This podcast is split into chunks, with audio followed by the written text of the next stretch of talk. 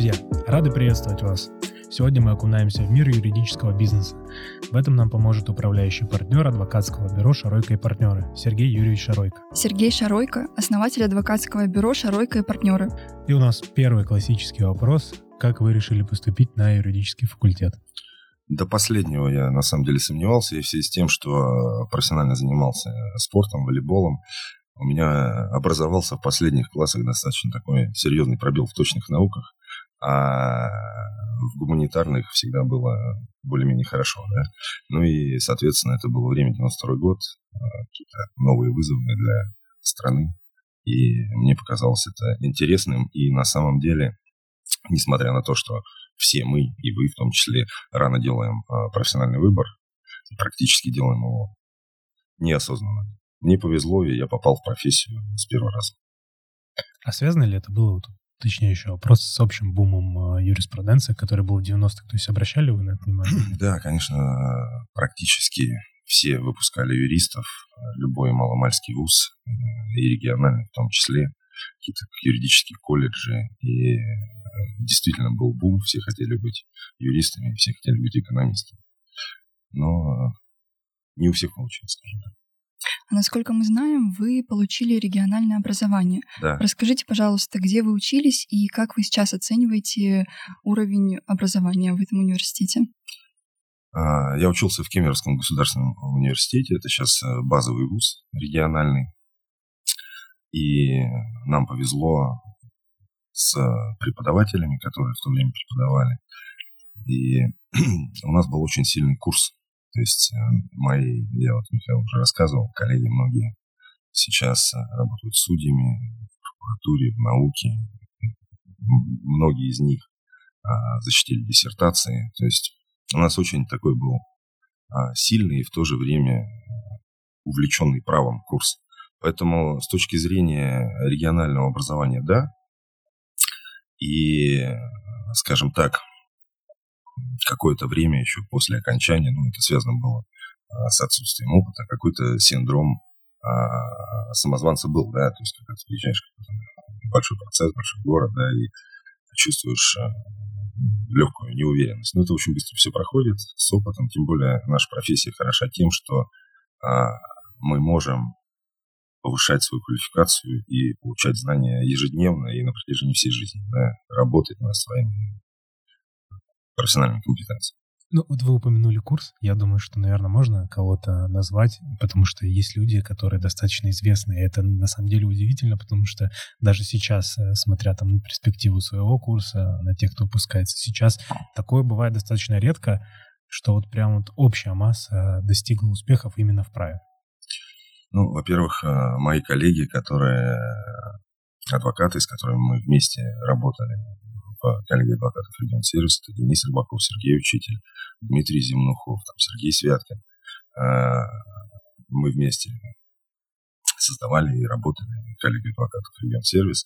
И, конечно, у них, скажем так, большой опыт, офисы в разных городах России и довольно успешная компания, которая продолжает, ну, из региональной уже превратилась в что-то большее.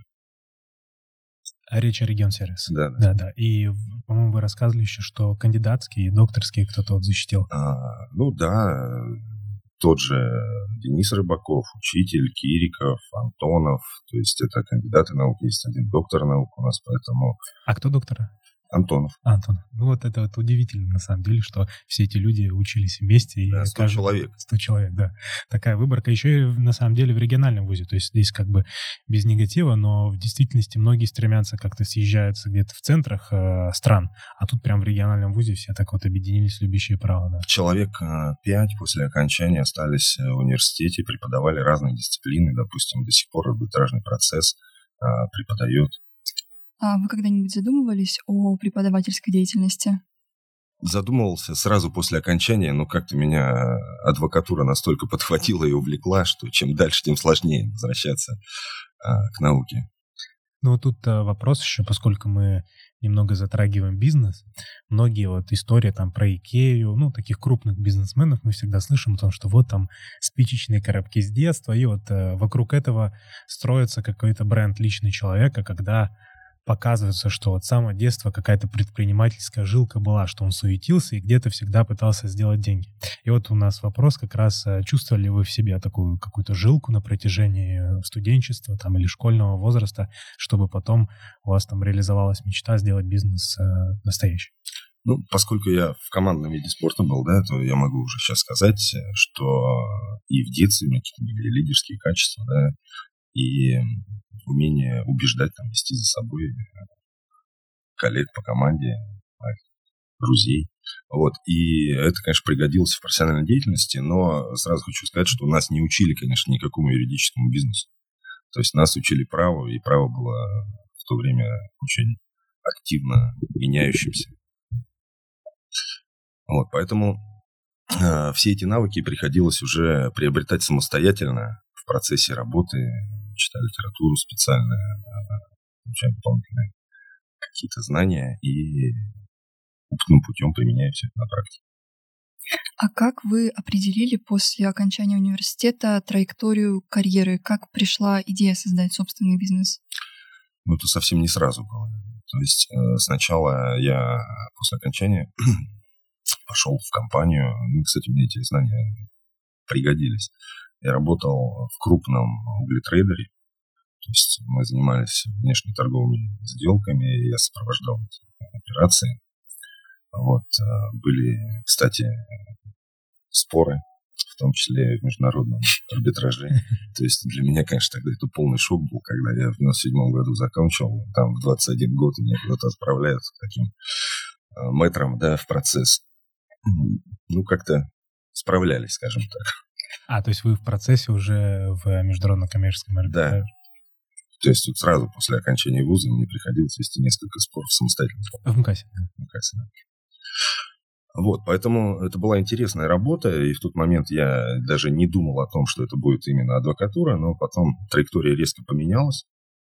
А, появился запрос у бизнеса на региональные команды, и несмотря на то, что были крупные там, федеральные, скажем так, столичные, московские, питерские сильные юридические фирмы, был запрос на сопровождение проектов именно в регионах. И вот таким образом мы пришли в адвокатуру, создали коллегию адвокатов. То есть пять лет я отработал э, инхаусом. А потом э, с 2001 по 2008 год я работал в регион-сервисе. И там мы, конечно, занимались абсолютно разными проектами, начиная там с банкротства градообразующих предприятий, сопровождением крупных сделок, э, корпоративными спорами. В общем, такой интересный опыт. А как вот формат э, даже формирования идеи, наверное, так можно сказать? То есть это Э, долгая подготовка. Вот там вы работали пять лет в инхаусе, и у вас зрела эта идея собственного бизнеса, вы там подготавливались, сделали какие-то шаги в эту сторону, или это такая история нескольких месяцев, когда появился запрос, и вот решили сейчас, э, поскольку есть запрос, там появился, к примеру, клиент, и я сейчас под него, тут есть деньги, мы сделаем что-то и начнем работать с клиентом, а там как пойдет. Ну, примерно так получилось, да. Был крупный проект, под этот проект создалась команда, а, и уже в ходе работы появлялись новые клиенты, новые рекомендации, новые проекты. И мы поняли, что это очень востребовано на региональном рынке. Поэтому мы продолжили эту работу. И вот спустя только 11 лет после окончания вуза пришла идея создать свою юридическую фирму. Вот у нас адвокатское бюро, 15 лет в этом году мы работаем. И мы его создавали, уже имея достаточный опыт. Ну, как достаточный, в том понимании. Сейчас я понимаю, что мы были молодые, да, и, скажем, злые. Ну, наверное, вот как раз поэтому все и получилось. Да, да. А с какими сложностями вы столкнулись при основании юридического бизнеса? И сложно ли сейчас противостоять крупным корпорациям, консалтингам столичным? Ну, мы не особо-то им и э, противостоим. У нас разные клиенты, у нас разные проекты, то есть э, крупные компании. А, да, мы, бывает, э, сотрудничаем в сопровождении проектов, и нас привлекают э, в командную работу и по судебным, и по судебным проектам, но, тем не менее, никакой конкуренции нет. То есть у нас свой клиент и своя компетенция. А, небольшая по российским меркам адвокатская компания, бюро, да, то есть у нас 8 адвокатов, ну, плюс помощники, бэк-офис, то есть и проекты в основном связанные все-таки с сибирским регионом, это Кузбасс, Новосибирская область, Республика Алтай, Алтайский край. Ну, есть и в Москве. То есть это, получается, немного другой сегмент э, вы занимаете. Просто вот э, в головах, особенно у студентов, э, для них редко существуют региональные какие-то более мелкие фирмы, то есть все смотрят там, сублимируют на Ильфы, крупнейшие там какие-то компании, большая четверка, и вот все как бы стремятся туда, думая, что вот э, вся на самом деле высокая юриспруденция только там. И вот в связи с этим э, я думаю, что очень важно здесь э, проговорить о том, что ну, высокая юриспруденция не только в местах, в которых, которые на обложке. Ну, если мы говорим о там, топ, условно, 5 или 10 юридических компаний России, то, конечно, они попадают в поле зрения выпускников и студентов, как же, желанный работодатель, да, вы пытаетесь примерить себе эту работу, попробовать, и мне кажется, это правильно с точки зрения именно высоких стандартов оказания услуг. То есть, э, поработав в таких компаниях, э, на первых этапах карьерного пути, ну, как минимум, вы приобретете э, вот этот опыт работы по высоким стандартам. Если понравится, то можно продолжать и внутри этой компании, там довольно длинные треки карьерные. Если нет, то этот опыт можно использовать для построения собственного бизнеса. Поэтому, что касается Москвы и Санкт-Петербурга, наверное, это понятный, скажем так, карьерный ход для выпускника. Что касается региональных вузов, то такие компании, как наша, выпускниками рассматриваются ну, примерно так же, как и компании из первой пятерки для выпускников Москвы и Сан- Санкт-Петербурга. Да? То есть а, также студенты хотят приходить к нам, пишут резюме, отправляют на общую почту, приглашаем их на практику, постоянно взаимодействуем с нашим вузом. Ну и вот такой вопрос, а как вы считаете, нормально ли, нормально ли это трек, когда студенты из Москвы, Санкт-Петербурга начинают работать в какой-то региональной, возможно, компании или мелкий, э, мелко. То есть нет из топ-5, даже не из топ-10 и не из топ-100, а просто обычные коллеги адвокатов, но при этом э, сразу начинают заниматься какой-то практикой, потому что мы знаем э, то, что в крупных компаниях, там, в которые топ-5, ты очень далеко до того, чтобы тебя допустили до реальной работы. Конечно, нормально. И более того, нормальный собственный карьерный путь формирования личного опыта, компетенции создания там, консалтинговой компании какой-то, да, можно занять одну из а, ниш нашего широкого рынка достаточно, да, поэтому каждый может найти себя. Ну, я не могу сказать, что единственный верный путь – это идти в какую-то крупную компанию и работать 10-15 лет, может быть, больше, и другого варианта нет. Конечно, есть. Поэтому, как я уже говорил, и в региональной, и в менее крупной компании есть свои плюсы. И сам Михаил сказал, это в первую очередь, а, скажем так, возможность попробовать себя в реальных а, процессах, да, работа с реальными клиентами, потому что это отдельный навык взаимодействия с клиентами. И продажи, что умеют вообще далеко не все. Мне кажется, кстати, этого иногда не хватает в образовании. Конечно, никто не спорит о том, что в первую очередь, даже с точки зрения юридического бизнеса, очень важно иметь там какие-то высокие компетенции. Но с другой стороны, смотришь на, я вот образно говорю, абстрактного ученого, какого-нибудь, который в действительности мы не сможем с ним соревноваться относительно его объема ума. Но при этом я понимаю, что он, наверное, вряд ли сможет э, продать э, свои услуги каким-то образом правильно взаимодействовать с клиентом, и в конечном итоге клиент э, придет к другому человеку, может быть, менее компетентному, но при этом человеку, который умеет взаимодействовать и общаться с людьми. Согласен полностью.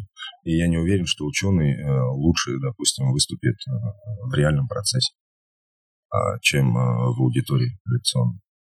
То есть это совсем разный опыт разные ощущения, и надо тонко чувствовать, как э, развивается процесс, куда он двигается. Насколько нам известно, вы строили бизнес со своей женой. И э, назрел вопрос, насколько трудно строить семейный бизнес, семейный юридический бизнес? Для нас не трудно. То есть мы в 2008 году создали адвокатское бюро. Ирина до сих пор вовлечена в бизнес-процессы и в профессиональную деятельность. С учетом того, что у нее первое образование экономическое, она еще эффективно это применяет на практике. Поэтому занимается маркетингом, финансами, помимо юридической работы. А вот э, такой интересный вопрос. Вы сказали о том, что вот появился клиент, э, вы молодые, горячие, начали сразу вливаться активно в работу. Насколько это реально сейчас? Потому что многие люди говорят, с кем общаешься, там э, председатели каких-то международных коммерческих арбитражей, там, ассоциаций, крупных юридических фирм, они говорили о том, что вот в 90-е мы, когда начали этим заниматься, было меньше конкуренции. То есть мы какие-то быстрые занимали ниши, которые еще были не заняты. Сейчас как будто уже все занято, наверное, нам так кажется, и конкуренция, она в иной форме строится. На мой взгляд, нет. На мой взгляд, есть простор какой-то, да, и для молодых амбициозных юристов, конечно, всегда найдется место на рынке. И, может быть, было меньше, наверняка было меньше конкуренции, когда мы начинали. И помимо всего прочего, нужна была какая-то смелость для того, чтобы начать. Не на кого было ориентироваться, по большому счету. То есть мы э, конкурировали с адвокатскими образованиями, ну, еще такой советской формации, да, то есть они работали вообще по другим принципам. То есть мы формировали команды, мы э, проектные, проектную работу, да, активно использовали, как э, внутри своей компании, так и интегрировались в другие какие-то процессы и взаимодействовали там, с московскими юридическими фирмами по одним и тем же проектам. Поэтому э, мне кажется, и сейчас можно найти себя, реализовать, да, наверное, не сразу можно выйти там на определенный уровень э, клиент, но тем не менее, это абсолютно реально. А вот э, вы сказали про 90-е, сразу вот э, такой вопрос, э, особенно то, что я насмотрелся всяких фильмов. Вот бывали ли случаи, когда начинали делать бизнес вот со всем, что показывают в кино? Встречались там какие-то там Да, ну, допустим, мы выходим с доверителем из суда, такой, ну, очень эмоциональный спор, связанный там, с объектом недвижимости. Подходим к его машине, а на его машине лежит похоронный венок с его именем. У него, конечно, ну просто шок. То есть, ну, он это воспринял как угрозу, но это и была угроза на самом деле.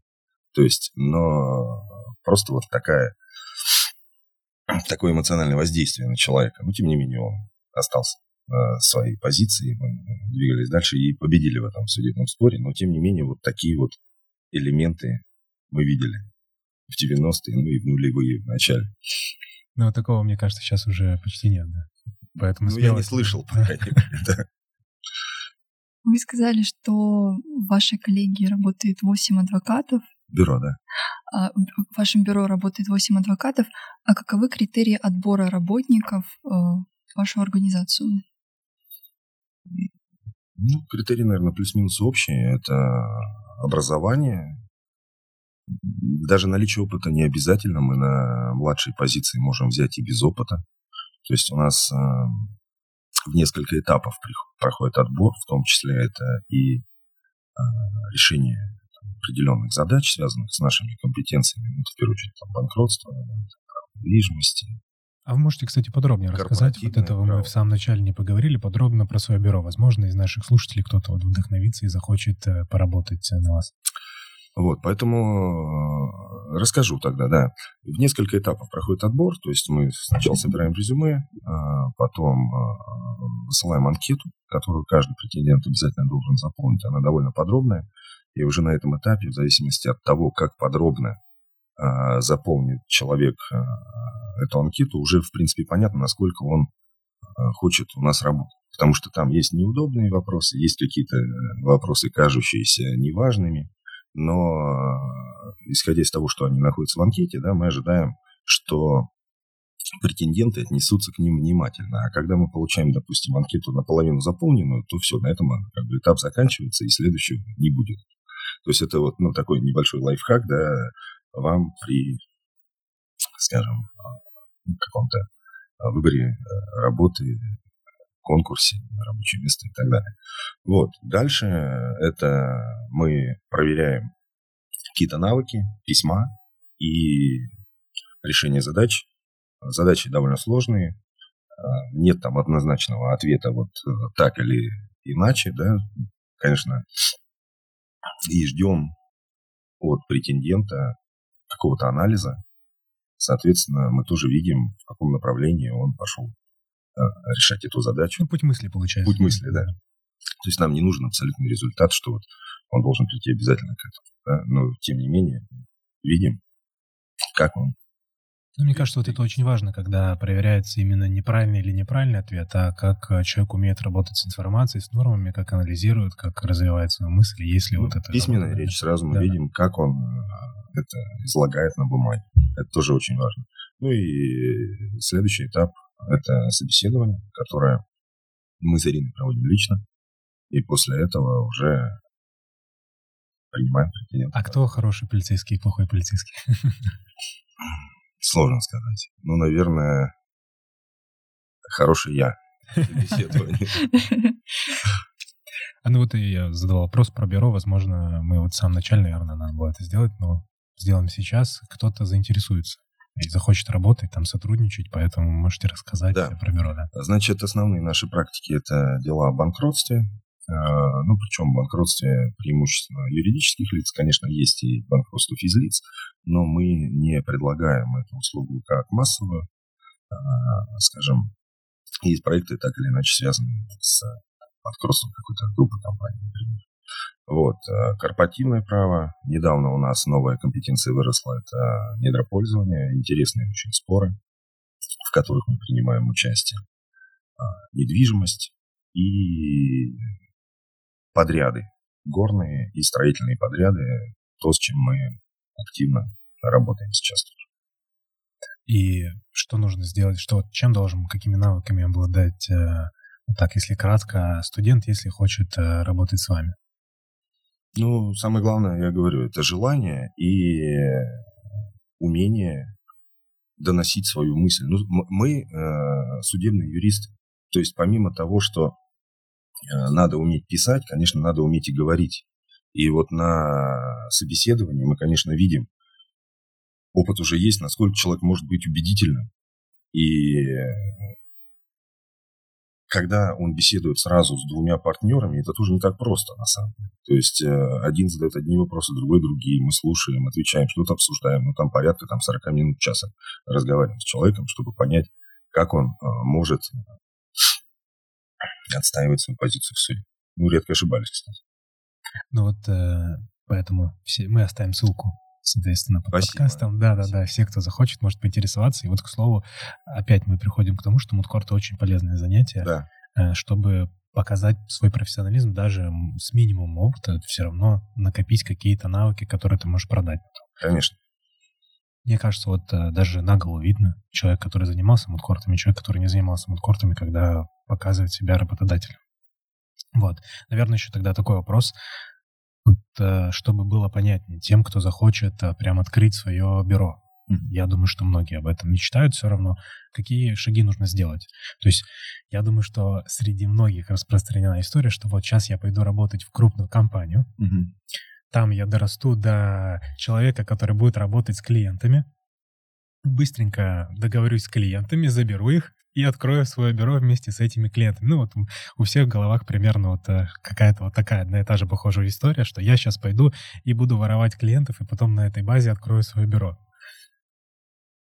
И поэтому, ну, как, возможно, можно, возможно, можно, но миф этот как-то исключить, потому что мне кажется, что это странная история э, идти воровать клиентов и пытаться открыть на этом свой бизнес. Или нельзя совсем без клиентов сразу попробовать открыть свой какой-то кабинет или прочее. То есть интересно, вот э, какие мысли должны быть в голове э, непосредственно на практике. чтобы взять и вот э, начать заниматься своим бизнесом? Ну, тема расставаний вообще и выходов – это отдельная тема разговора, можно об этом говорить долго, и много примеров уже в российском юридическом бизнесе расставаний, и в результате которых появлялись новые яркие компании. Это абсолютно нормальный, естественный процесс. Я не думаю, что там кто-то каких-то клиентов э, воровал. Просто те люди, которые посчитали, что они готовы уже к самостоятельному бизнесу, а на тот момент они уже имели каких-то собственных. И в большинстве своем уходили с ними. Не с теми, кого забирали там вот, условно материнской компании, с которой они являются. Вот, поэтому думаю, что так. Ну, наверное, можно сказать, что это миф. То есть нельзя саму цель ставить, Нет, пойти куда-то найти там, Нет. украсть. И второй момент, который я хотел бы обсудить, а, все-таки это статус адвоката да, и адвокатское образование. Если мы говорим про адвокатское бюро, то сейчас для того, чтобы создать собственное адвокатское бюро, есть определенный э, ценз, да, который необходимо обязательно пройти молодым адвокатам. Только после этого они могут уже создать собственное адвокатское образование или кабинет и работать уже. Да? Ну, сразу хочу сказать, что раз уж я 20 там, с лишним лет назад э, выбрал эту профессию до сих пор не остался, то я сторонник нашей корпорации и э, считаю, что у нас очень много достойных представителей профессии, на которых можно ориентироваться в профессиональной деятельности, равняться. Многие из них совмещают практическую работу с научной, и адвокатская корпорация, она саморегулируется. Но это не единственный способ оказания платных юридических услуг, как мы знаем. поэтому а, там вход проще. То есть там не надо пять лет работать в какой-то коллегии или бюро для того, чтобы а, создать свой кабинет. Там вход гораздо быстрее, и доступ к клиенту тоже быстрее. А, опять же, вот если мы говорим про общение с клиентами и возможность сразу на старте а, получить какого-то клиента, ну, это, наверное, зависит и от тех услуг, которые вы планируете оказывать. То есть где-то а, вот этот путь взаимодействия ну, максимально короткая, да, то есть возможность оказывать эти услуги. Но где-то действительно надо сначала в каком-то бизнес-сообществе себя зарекомендовать, для того, чтобы иметь ну, уровень выхода, скажем так. То есть э, первое, с чего стоит начать человеку, который хочет это делать, ему нужно определиться со сферой и понять, нужна ли для, для этой сферы какой-то серьез, какая-то серьезная квалификация. То есть пойти там, получить там десятилетний опыт в какой-то компании, чтобы потом попробовать это продать. Если же такой супер высокой квалификации не требуется, можно попробовать э, начать э, поиск клиентов и уже от клиентов начать э, работу. Ну, я думаю, что все-таки не так. То есть квалификация требуется всегда, если мы хотим оказывать э, качественные юридические услуги. Да? И почему кто-то должен от этого страдать? Э, ну, точно нет. Поэтому, ну, я имею в виду, да, вот мы уже касались банкротства физлиц, допустим. И многие юридические фирмы работают как ну, по принципу продающих сайтов, привлечения клиентов через э, какие-то интернет-ресурсы и взаимодействие с ними. Но вот это максимально короткий путь взаимодействия с клиентом, который сам приходит по а, какой-то рекламе в сети или еще где-то, да, заключает соглашение об оказании юридических услуг и начинает работать с консультантом. Вот такой путь, он... Ну, это не значит, что надо услуги некачественные. Ну, а уже сейчас в УЗИ вы должны, конечно, понимать, что вам больше нравится. Но это не значит, что нельзя потом переориентироваться. Но а, сфера научных и практических интересов ваших уже должна формироваться сейчас. Ну вот э, вы рассказывали про коллегу, упомянули про их научную историю. И многие, с кем вот я учился, к примеру, многие там коллеги из других вузов, они думают, что особенно вот э, московские мои коллеги, они думают, что кандидатские, какая-то научная история, это вот все для тех, кто будет потом сидеть в ВУЗе, перебирать бумажки. Нам, настоящим молодым, нужно сейчас здесь приходить на все бизнес-встречи, кофе-брейки, значит, туда-сюда, и вот это вот ваше все научное, кандидатские, это вот сидите, занимайтесь. Мы в дорогих костюмах с дорогой прической будем, значит, ходить и продавать себя. И вот мне интересно, э, вот как мнение человека, более того, с которой взаимодействовал с теми, кто там докторская, кандидатская, как они э, совмещали и как им помогло это на самом деле на практике, и что это неотъемлемо связано с, с деятельностью и не нужно этим пренебрегать. Ну, это, конечно, связано с деятельностью, но я еще раз говорю, то есть э, не каждый там научный человек, занимающийся наукой, может э, продавать. То есть, и, возможно, в компании кто-то будет в юридической э, компании заниматься наукой, а кто-то на кофе-брейке ходить. И это будут разные люди, это нормально тоже. При этом будет э, высокий уровень компетенции и какая-то сумасшедшая харизма одного из лидеров, который будет привлекать клиентов. Так тоже работает. То есть э, здесь э, скорее Не обязательно все да? Э, объять mm. в одном лице. Mm. Я понял. То есть здесь можно как То есть, разделять. Я считаю, что каждый должен использовать свои сильные стороны. Mm. То есть есть какая-то способность, да, в том числе развитие науки. Но, безусловно, этим надо заниматься. Если есть желание какие-то другие навыки продвигать, ну, то тоже. А насколько вот вы считаете, вот, в США, там в Европе очень сильно развита такая история, что именно продажами, взаимодействиями с клиентами часто занимается человек, возможно, который закончил юрфак, и часто который закончил юрфак, но его основная специализация — это вот как раз э, взаимодействие, построение бизнес-процесса, такой юридический бизнес-аналитик. Я вот видел у Томашевской партнеры что-то подобное они пытались э, сделать, что у них начали появляться там бизнес-аналитики, кадровики, которые работают с командой, там тоже закончили юридически, но не занимаются юридической работой, а работают с командой, там пытаются построить как-то внутреннюю историю бизнеса. И вот мне интересно, насколько это актуально вообще для России, когда человек э, будет продавать себя как не как э, юридический не как юрист, я бы сказал, который будет выполнять юридическую работу, а как человек, который будет э, в части юридического бизнеса только работать э, с компанией. Кажется, нормально. Мне кажется, это нормально, и мы принимаем поручения. Я же не каждым э, проектом занимаюсь лично, да, и даже не каждый лично курирую как руководитель проекта. Но, тем не менее, я от лица компании заключаю соглашение и, грубо говоря, курирую, как говоришь, Михаил, бизнес-процесс уже. И вот э, если бы вы, вы бы наняли такого человека, э, чтобы делегировать какие-то бизнес-процессы, к примеру? Ну, теоретически, да, скажем так.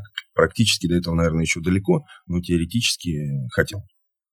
То есть, я, я понял, мне просто интересно, что это актуально и не актуально. Плавно перетекая, много ли времени занимает руководящая должность? Э, ходите ли вы по судам, по судам сейчас?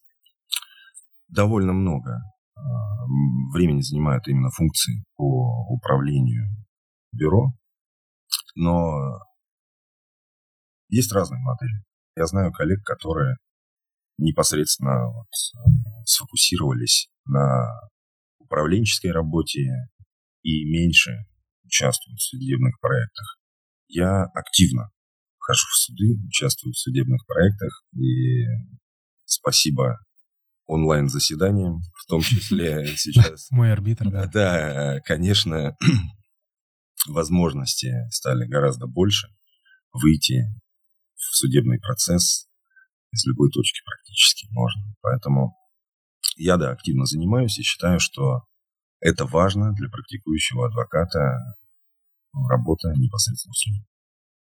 Это, к слову, передаем, э, призываем, точнее, арбитражный суд города Москвы посерьезнее относиться к онлайн-заседаниям, да, потому что меня это вот лично всегда удивляло, что э, вот какие-то там региональные проекты там э, и прочее, и региональные суды активно используют онлайн-систему, а самый суд, загруженный в нашей стране, вообще как-то абсолютно негативно относится к онлайн-заседаниям. Ну, я думаю, он поэтому и не так активно использует онлайн-заседания, потому что максимально загружен. У нас тоже есть несколько банкротных проектов в арбитражном суде города Москвы. Конечно, это отдельная история. И самое позднее, когда я заходил в процесс, это в 23.30. Вот, и мы там рассматривали какую-то сделку, судья задавала вопросы, выносили судебный акт. Я, конечно, ну, крайне удивлен, как это вообще можно. И потом а, один из представителей говорит, ну, а как я домой поеду, уже транспорт не Ну, вот тема такси. Извините за задержку. А вы оставайтесь в 8 утра следующего. Ну, конечно, нагрузка колоссальная на судей, и я понимаю, в каком режиме они работают, и, возможно, хотя на самом деле мой арбитр, если правильно использовать, он разгрузил, конечно, особенно по тем заседаниям, которых много технических в процессе. Конечно, намного проще. Ну вот как раз, э, раз мы тут заговорили про мой арбитр, интересно спросить ваше отношение к новым веяниям, которые появляются. И, возможно, боитесь ли вы конкуренции там чат GPT, искусственный интеллект, что вот вся вот эта история, что скоро юристов заменят. На самом деле все это, все этого не будет. Вы, вы не вас не будет существовать там как э, юридическая профессия, потому что все будет делать робот. Ну, я давно за этим наблюдаю, с интересом уже. Не думаю, что чат GPT или другой какой-то искусственный интеллект сможет э, заменить литигаторов, но э, частично технические, юридические профессии ну, условно говоря, или какие-то технические, юридические действия, конечно, заменить можно. Поэтому, мне кажется, это в наших общих интересах для того, чтобы более эффективно взаимодействовать свою непосредственную работу. А вы не пробовали еще использовать э, на практике каким-то образом искусственный интеллект и прочее? Ну, пока нет.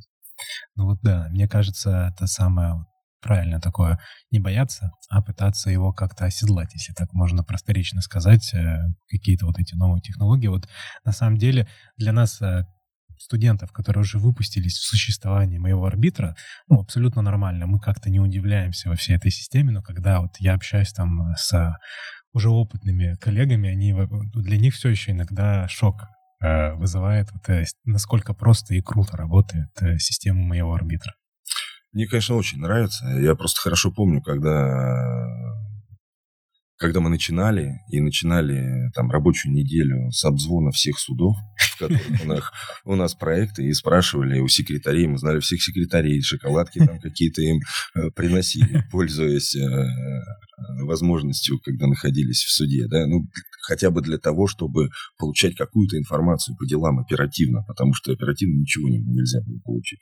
И помня это, я, конечно, каждый раз пользуюсь этими ресурсами с большим удовольствием.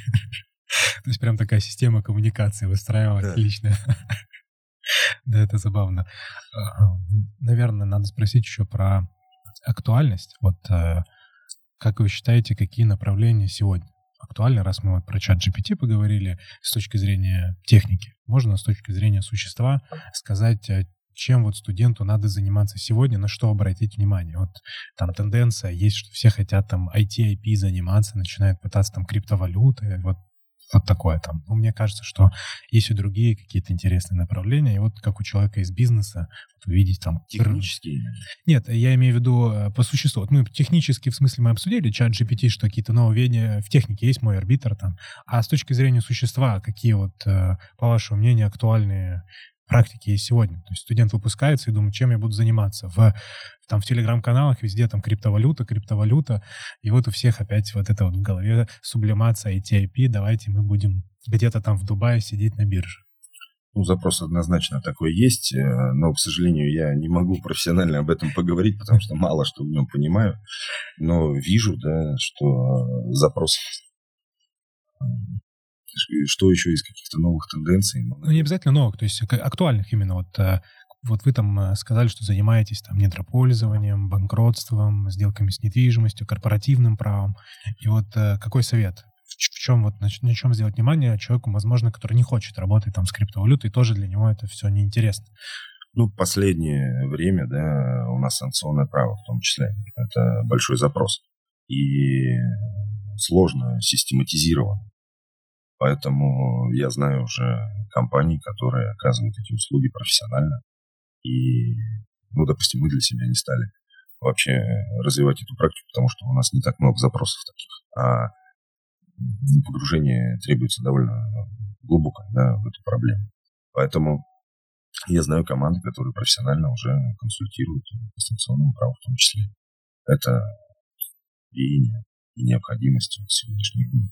Мы живем в этих ну да, я думаю, что санкции, там, если посмотреть историю, санкции были всегда да. того или иного рода, поэтому нет такого, что вот завтра все санкции отменят, и вы останетесь без работы.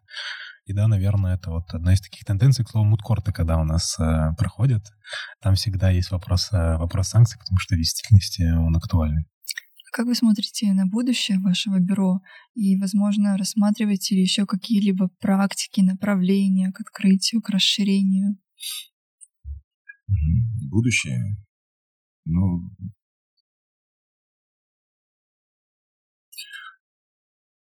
на примере недропользования да, расскажу. То есть э, с учетом того, что да, достаточно узкая специализация, и она у нас появилась, исходя именно из э, запросов наших клиентов, которых было сразу несколько. И поэтому мы начали заниматься этой практикой и достаточно успешно. Возможно, будущее нас подтолкнет к чему-то новому. Но, тем не менее, наши основные практики, которые работают уже много лет и в которых мы действительно являемся профессионалами, я не думаю, что они куда-то денутся. То есть тут меня многие студенты спрашивают, ну вот банкротство сегодня есть, а завтра нет, да? А я...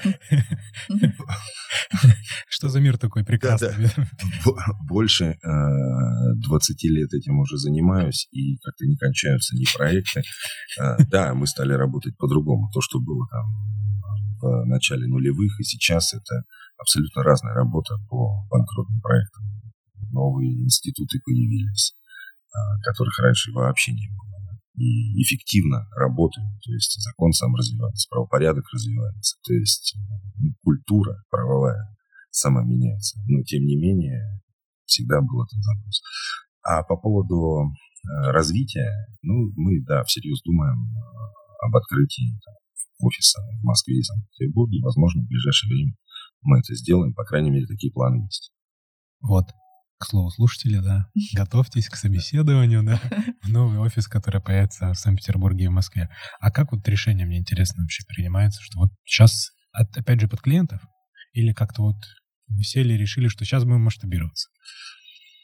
Под клиентов, потому что даже те проекты, которые у нас э, в Кузбассе и в других там сибирских регионах, в основном э, клиенты не живут в Кемерово там, или в Новокузнецке, а живут как раз в Москве, Санкт-Петербурге. И ну, это больше вызвано этим каким-то удобством общения. Но опять же, спасибо пандемии, да, мы очень хорошо научились пользоваться веб-конференциями за это время.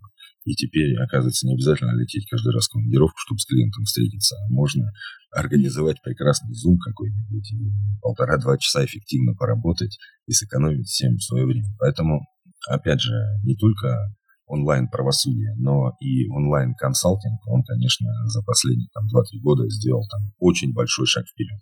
Мы этим активно пользуемся, и это действительно эффективно. Я думаю, просто многие поняли, что не обязательно вообще офис какой-то очень крупный иметь, потому что ну, все могут работать а, из дома. Ну, теоретически, да, но тем не менее есть, конечно, имиджевая составляющая. То есть клиент, приходя в офис юридической компании, должен чувствовать себя ну, комфортно, защищенным. То есть и соответственно, офис консультанта должен соответствовать ну, масштабам задач, которые клиентам поставлены перед консультантом. Поэтому пока, наверное, на 100% это нельзя реализовать, но все больше и больше. А как вы корпоративную культуру в бюро выстраиваете? Корпоративную культуру, это как раз Ирина у нас, соответственно, корпоративную культуру. У нас есть даже, ну, достаточно консервативно, сразу скажу, да, у нас даже есть приказ по дресс-коду, как э, наши коллеги э, ну, приходят. А как они должны одеваться? Ну, у нас довольно консервативно для мужчин. Это костюм-галстук с понедельника по четверг включительно. В пятницу, если нет судебных процессов, то скажем, Ну, прям это, это красивая история, потому что э, многие сейчас такие современные тенденции, что давайте будем ходить, э, как мы захотим, но вот такая вот э, немножко, мне, мне кажется, такая консервати... Э, консерватизм такой, он э, такой эстетики добавляет, когда ты приходишь в офис, там все в костюмах, красивые там мужчины. Помнишь, Михаил, да, да. в Новосибирске Елена Авакян представляла да. мантию для адвоката. Да, да. Вот. И на самом деле во многих правопорядках это абсолютно нормальное явление, когда и защита, обвинение, суд в каждой в своей мантии, в своей форме. И, допустим, я, опять же говорю, я консервативен, но я э, отношусь к адвокатской мантии положительно. И сам бы ее с удовольствием носил в портфеле, если такое решение будет принято. И парик тогда. Да, с волосами. Ну да, я помню, что вот как раз на форуме Сиблигал Вик а, да. Я не помню, кто какая должность. А... Вице-президент адвока- адвокатской палаты России. Да, вот. И... Партнер ЕПАМа. И вот, и она представила, да, мантию для адвокатов. На самом деле выглядело немного необычно, потому что нам не привыкли к такому. Но если там обратиться ко всем кино и сериалам, которые многие смотрят про адвокатов, вот то же самое абсолютно. И мне кажется, очень эстетично, да. Наверное, можно, да, завершить э, этот блок таким кратким вопросом. Можно ли назвать э, Шуройка партнеры бутиковой юридической фирмой? Ну, наверное, да. Да, такая вот бутиковая юридическая фирма. Поэтому давайте перейдем э, в следующее, уже Переходим. в личную историю, да. Переходим к блиц-опросу. И первый вопрос. Самое интересное дело в вашей карьере? Можно несколько? Расскажу об одном Хорошо, о двух. Э, значит, на самом деле дел, конечно, было много интересных, и не всегда это определяется ценой иска. Но вот расскажу про одно дело, которое я принял поручение в 2008 году, а закончил в 2014. То есть 6 э, лет я занимался одним делом. Это было дело о наследстве. И, кстати, это одна из наших тоже компетенций, про которую я еще не сказал, которая выросла за это время. Ну, есть запрос, конечно, и он всегда будет на эту категорию дел. Тем более первое поколение бизнесменов уходят, приходят их преемники, наследники, и, соответственно, а, возникает, возникают ну, вполне реальные и обоснованные вопросы, как этот бизнес будет расти, жить, двигаться дальше не всегда легко, значит, об этом договориться. Поэтому, как юрист, я, конечно, а, ну, абсолютно понимаю и приветствую завещание, но как человек я его не делаю, допустим. Вот, поэтому расскажу про наследственное дело. Значит, а, одного из а, бизнесменов убивают. Заказное убийство. Значит, дело не раскрыто до сих пор и э, к нам обращается там, спустя какое-то время супруга, вдова. И мы принимаем это поручение, выясняется, что у него есть завещание. А, она в это время беременна, ребенок рождается после смерти наследодателя. Активы этого бизнесмена находятся не только в разных субъектах ну и в разных юрисдикциях. Наследники тоже находятся в разных юрисдикциях, э, в четырех, то есть это Канада, э, Германия, Беларусь и Россия. Вот. Э, один из наследников по завещанию абсолютно неизвестный человек, которого не знает вообще никто, как он попал в завещание. То есть уже кино, да. И не проявляется, значит, до последнего момента то есть абсолютно пассивную позицию занимает, и там, спустя там, 4-5 лет он всплывает там, со своими какими-то требованиями. А вот. Случилось у нас абсолютно все. Там и наследственная трансмиссия, то есть вот все, что можно придумать, в общем, все в одном кейсе было из наследственного права.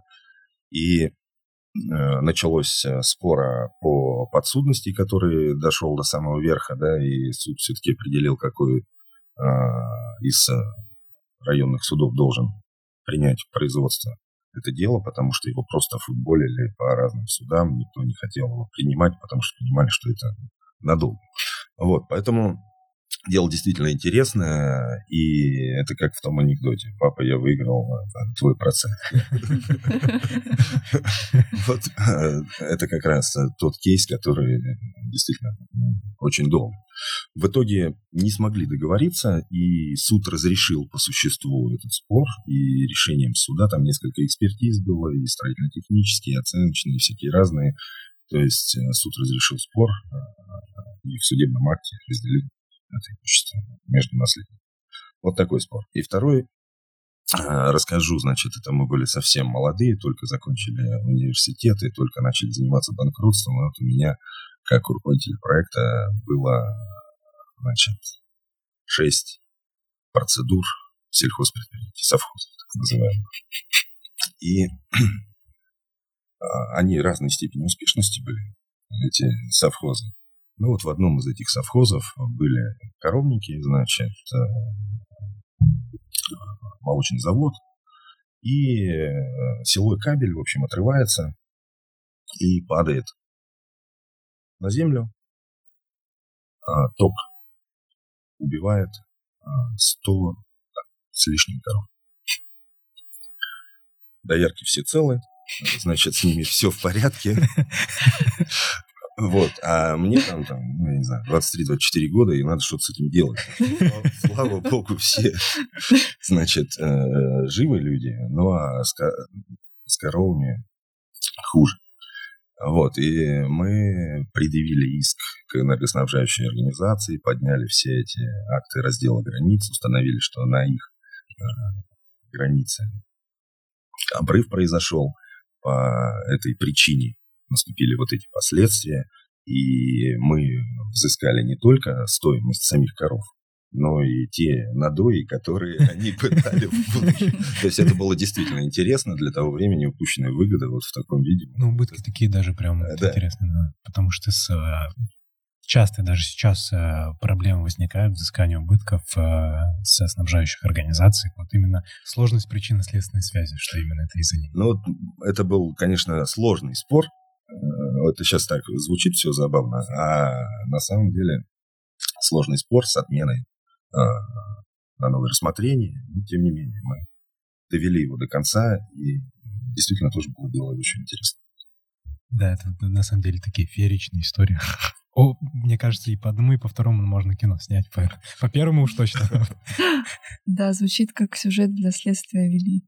Ну, вот э, про наследство прям вот э, реально как будто кино. Вот этот человек-незнакомец, который откуда-то появляется. Любимый вид спорта? Волейбол. Да, и вот вопрос, а какая вот ваша деятельность связана с волейболом? Вот вы говорили о том, что вы являетесь спортсменом. А сейчас вот как вы взаимодействуете с волейболом? Вряд ли вы забросили идею, ну, какие-то свои там дальние мечты о том, что вы хотели стать профессиональным спортсменом? Ну, от э, мечты стать профессиональным спортсменом я отказался как раз на стадии принятия решения, кем я буду, юристом или спортсменом, и выбрал юриста, не жалею нисколько.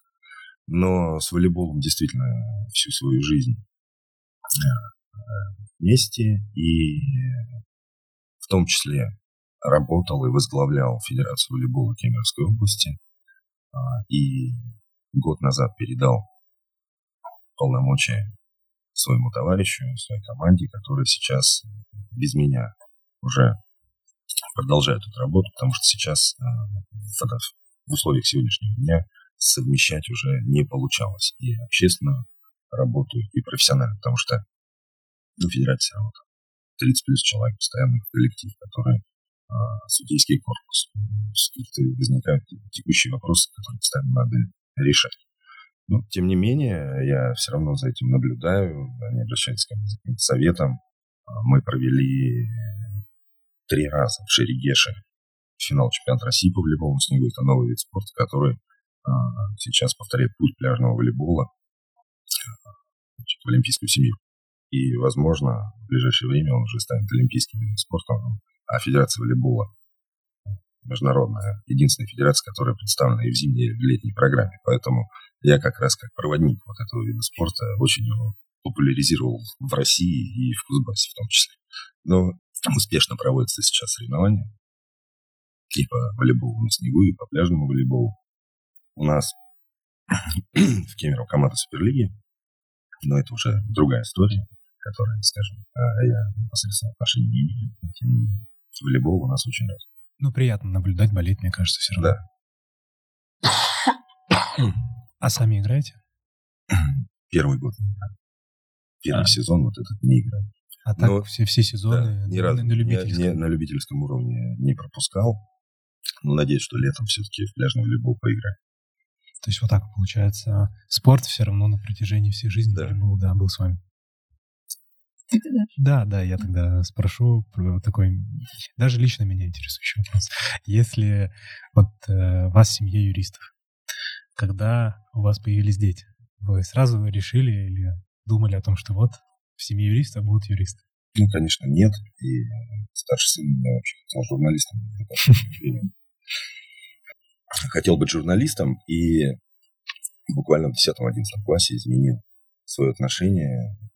Кстати, когда он сомневался, я говорю, Макар, может быть, ты походишь со мной в процесс, посмотришь, что это такое.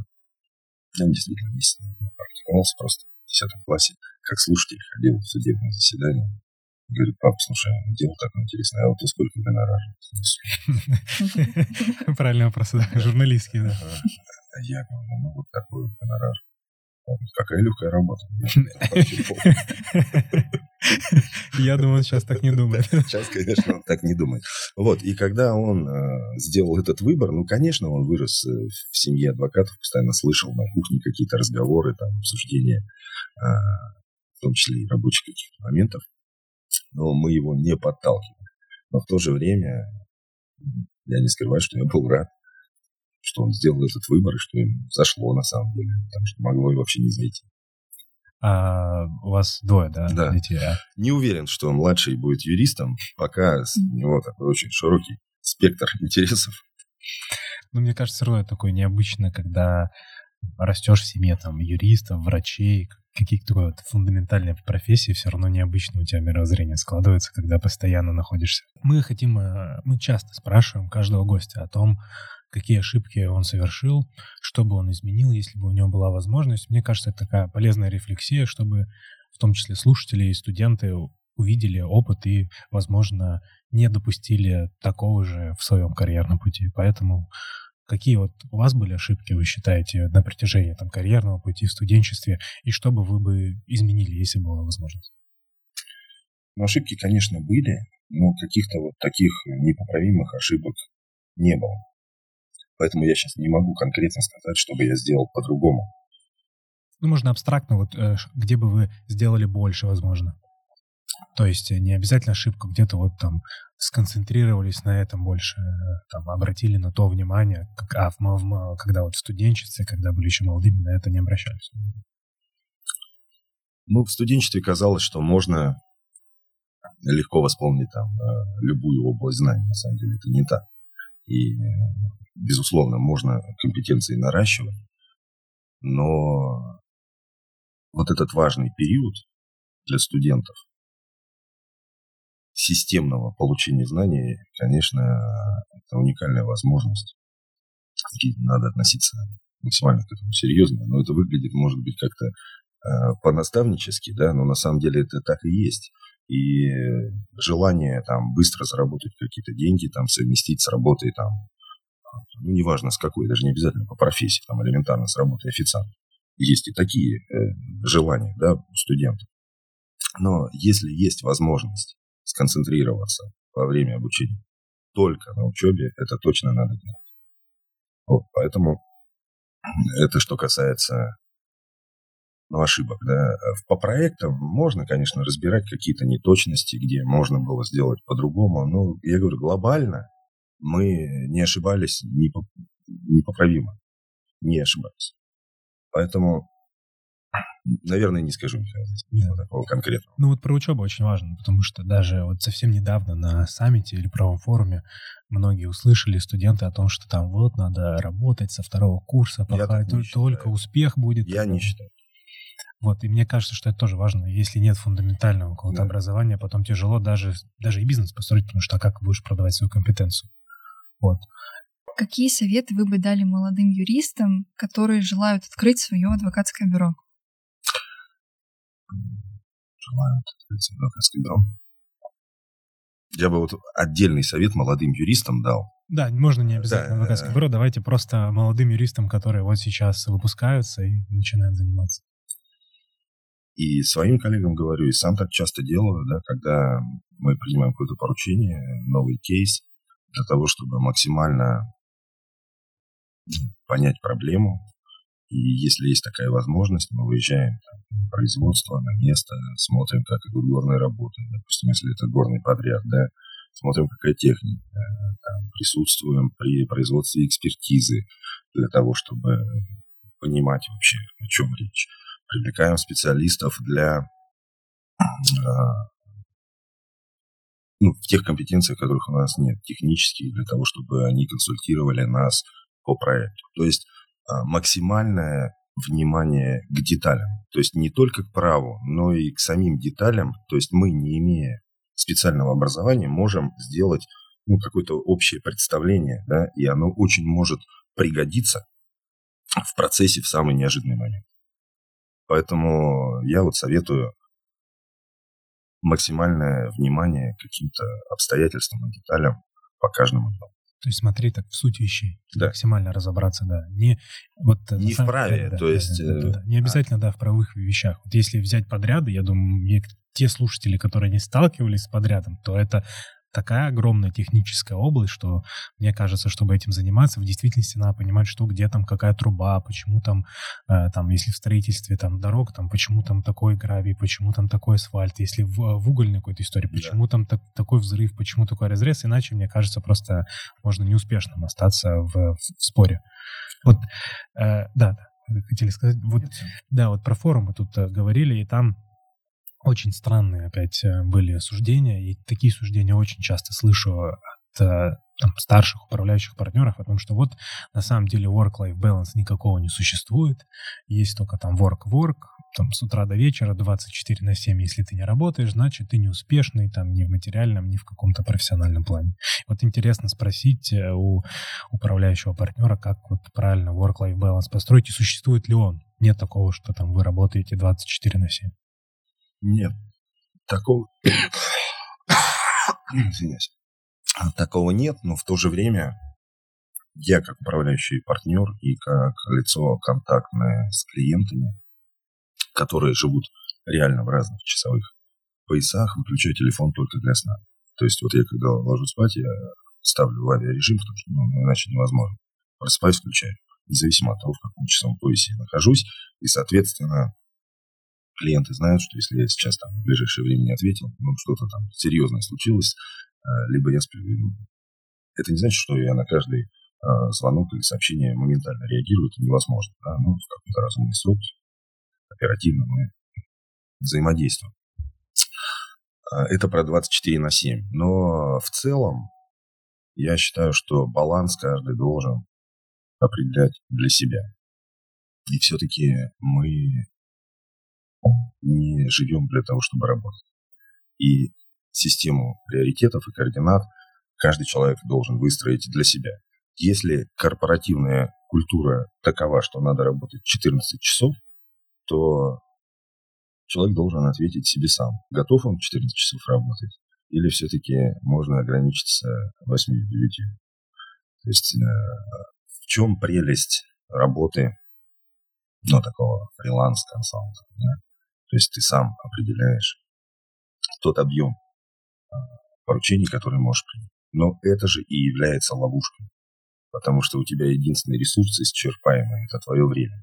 И тебе кажется, вот я сейчас еще одно поручение возьму, тут чуть-чуть еще. И вот это превращается в какой-то снежный ком. Поэтому, э, возвращаясь к теме автоматизации, там, технических каких-то новшеств и так далее, но управление проектами, конечно, надо вести профессионально, чтобы понимать, как ты вообще располагаешь времени в перспективе там, на несколько месяцев вперед.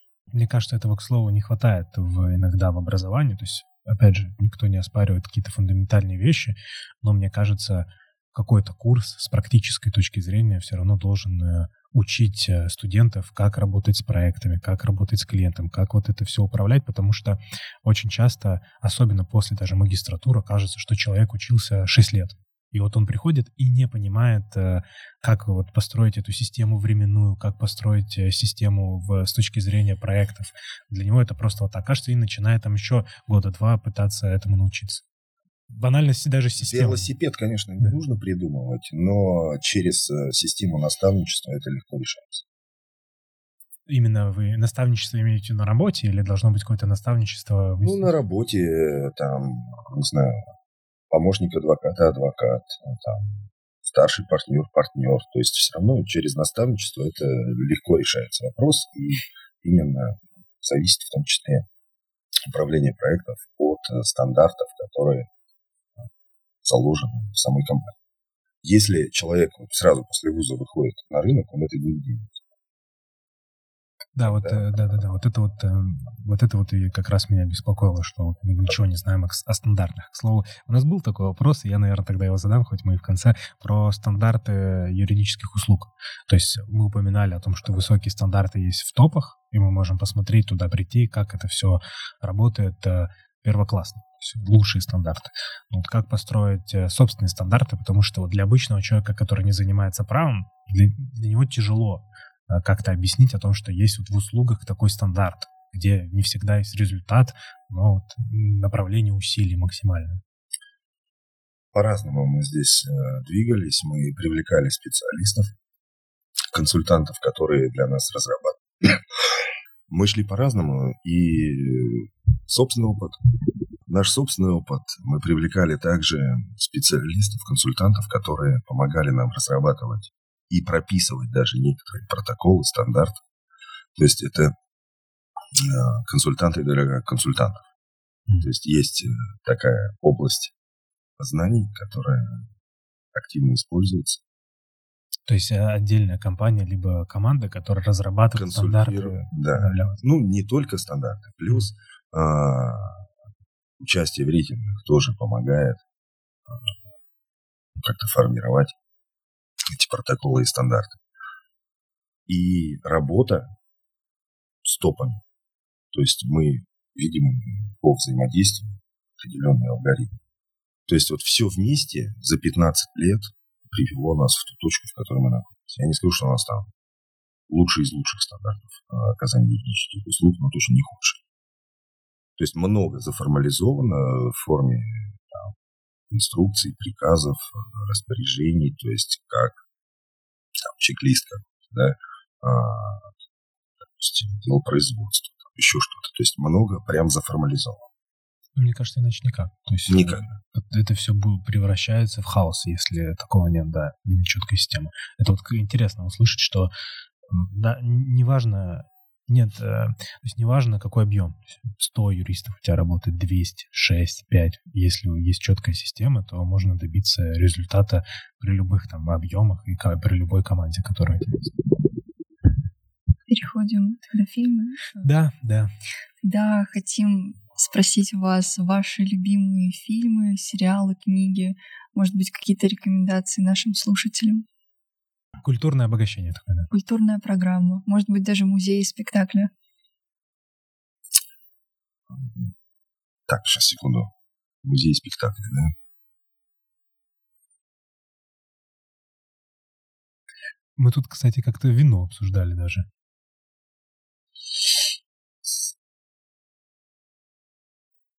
С Игорем Алексеевичем, да. Я тоже люблю вино.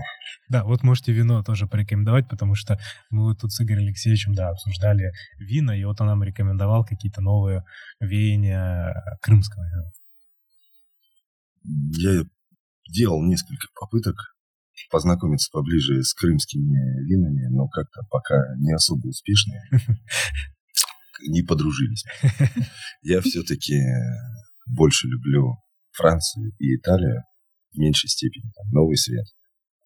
Ну, а если говорить про французские вина, то мне нравится Бургундия, э, ну и вообще Пино Нуар как сорт винограда, насколько по-разному он раскрывается, даже в соседних каких-то терруарах. То есть, ну, в общем, это отдельная тема для разговора, но вот э, мои винные предпочтения – это Пино Нуар. Пробуйте, да. И готовьтесь да. к собеседованию. А по поводу вот э, выставок, кино, там, фильмов? Ну, один из моих любимых фильмов — это «Рок-н-ролльщик». Наверняка все видели Гая Ричи. Да. О, необычно, я вот даже не ожидал. А, я его несколько раз смотрел, мне очень нравится. Ну и в целом э, творчество Гая Ричи. Если говорить про какие-то последние сериалы, это вот буквально вчера я закончил сериал «Капли Бога» на тему вина на Apple TV+, который до сих пор работает. Ну, тоже советую, интересно. Особенно тем, кто уже какое-то знакомство с вином состоялось. Ну, там даже и не совсем про вино, там и про наследство, и про странное завещание. То есть есть какая-то юридическая часть. Вот то, что сегодня обсуждали, да. Да, да. А книга, может быть, есть какая-то? Книга, но тоже ничего такого удивительного. Нравится Ремарк, нравится «Сто лет одиночества» Маркеса, да, нравится с сыном, с младшим перечитывали опять и пересматривали Ильфа и Петрова, причем не только «12 стульев и золотой теленок», но и рассказы, одноэтажную Америку, то есть, конечно, молодые, супер талантливые авторы, которые жили сто лет назад, и каждое слово точно до сих пор ну, уникально, конечно. Ну, мне кажется, вот максимальное удовольствие доставляет, да. когда там читаешь э, литературу, которая как будто не должна быть актуальной, но перекладываешь на то, что происходит сегодня, думаешь, а как, как могли так э, не написать, что это на, на века? Наш финальный вопрос, что такое право? Что такое право? Да, кратко можно. Для меня право — это вся моя жизнь. Вот это, это очень необычно, еще никто да, так не... Да, все обычно да. так. Право искусство доброго и справедливого. Да. А вот тут прям, вот как, можно сказать, как настоящий врач, да, как клятва Гиппократа, да. Да. Друзья, спасибо, что послушали этот выпуск. В описании к эпизоду вы найдете ссылку на все платформы, где можно нас слушать, а также телеграм-канал с полезными материалами из видео. Мы будем очень признательны вашим лайкам и комментариям. Оставайтесь с нами. До скорых встреч! thank you